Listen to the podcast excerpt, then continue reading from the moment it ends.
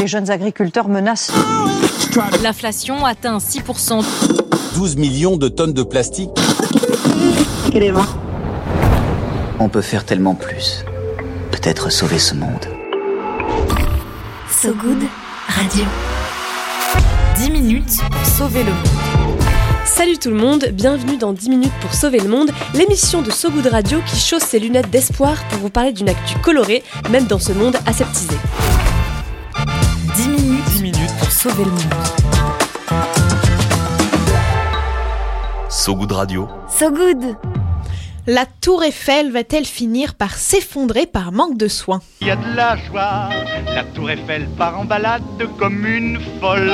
Elle saute la scène à pieds joints, puis elle dit Tant pis pour moi si je suis malade, je m'embêtais toute seule dans mon coin.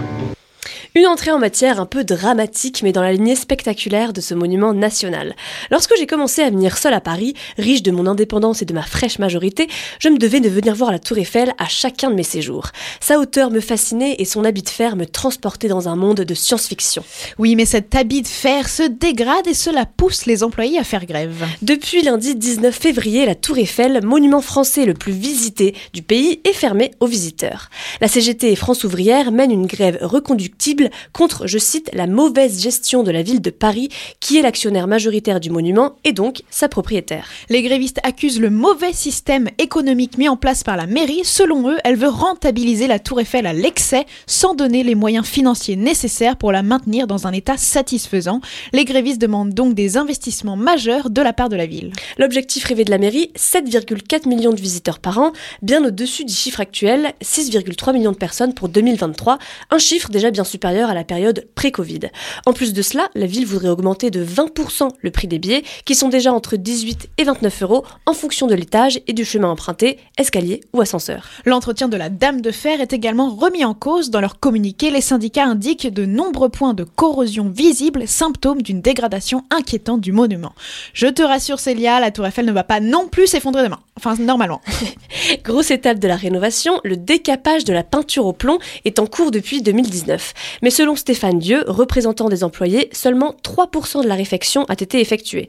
Stéphane Dieu précise aussi que le coût de cette pratique pourrait exploser dans les années à venir. Enfin, la mairie de Paris voudrait passer du- de 16 à 50 millions la redevance que lui verse la société d'exploitation de la Tour Eiffel à laquelle appartiennent les employés. Selon les grévistes, une telle redevance est impossible. Interviewé ce matin sur France Info, Emmanuel Grégoire, premier adjoint à la mairie de Paris, répond. Le montant de la redevance, on va pas rentrer dans le détail, c'est technique, mais c'est un montant qui a été négocié en 2017 et signé en 2017 et qui d'ailleurs actuellement est en train d'être revu précisément. Donc plusieurs choses. Un, la ville soutient la Tour Eiffel, c'est son joyau. Elle est gérée de façon externalisée, mais c'est évidemment une société qui appartient à la ville de Paris euh, qui la gère. Deuxièmement, nous sommes à l'écoute euh, de- des revendications et des inquiétudes qui se font jour, qui est comment on absorbe entre guillemets les pertes quand, quand il y a eu le Covid. Et troisièmement, c'est un joyau de la ville sur le plan euh, patrimonial, et donc il fait l'objet d'investissements très lourds. On entend tout et n'importe quoi. Ce monument est en très bon état. La tour Eiffel est en très mauvais état, affirme donc l'adjoint à la mairie, qui ajoute aussi ne pas avoir peur de la mobilisation pendant les Jeux Olympiques, une affirmation un tantinet audacieuse. Et oui, de son côté, Stéphane Dieu a déclaré, je cite, Si le propriétaire impose un modèle intenable, on montrera notre désapprobation en juillet. Pour l'heure, sur l'accueil du site de la Tour Eiffel, un bandeau trône au-dessus d'une vidéo du monument indiquant que la Dame de Fer sera probablement encore fermée jusqu'au jeudi 22 février. Une pensée émue aux touristes qui devront se rabattre sur le palais de Tokyo. 10 minutes pour sauver le monde. So Good Radio. So Good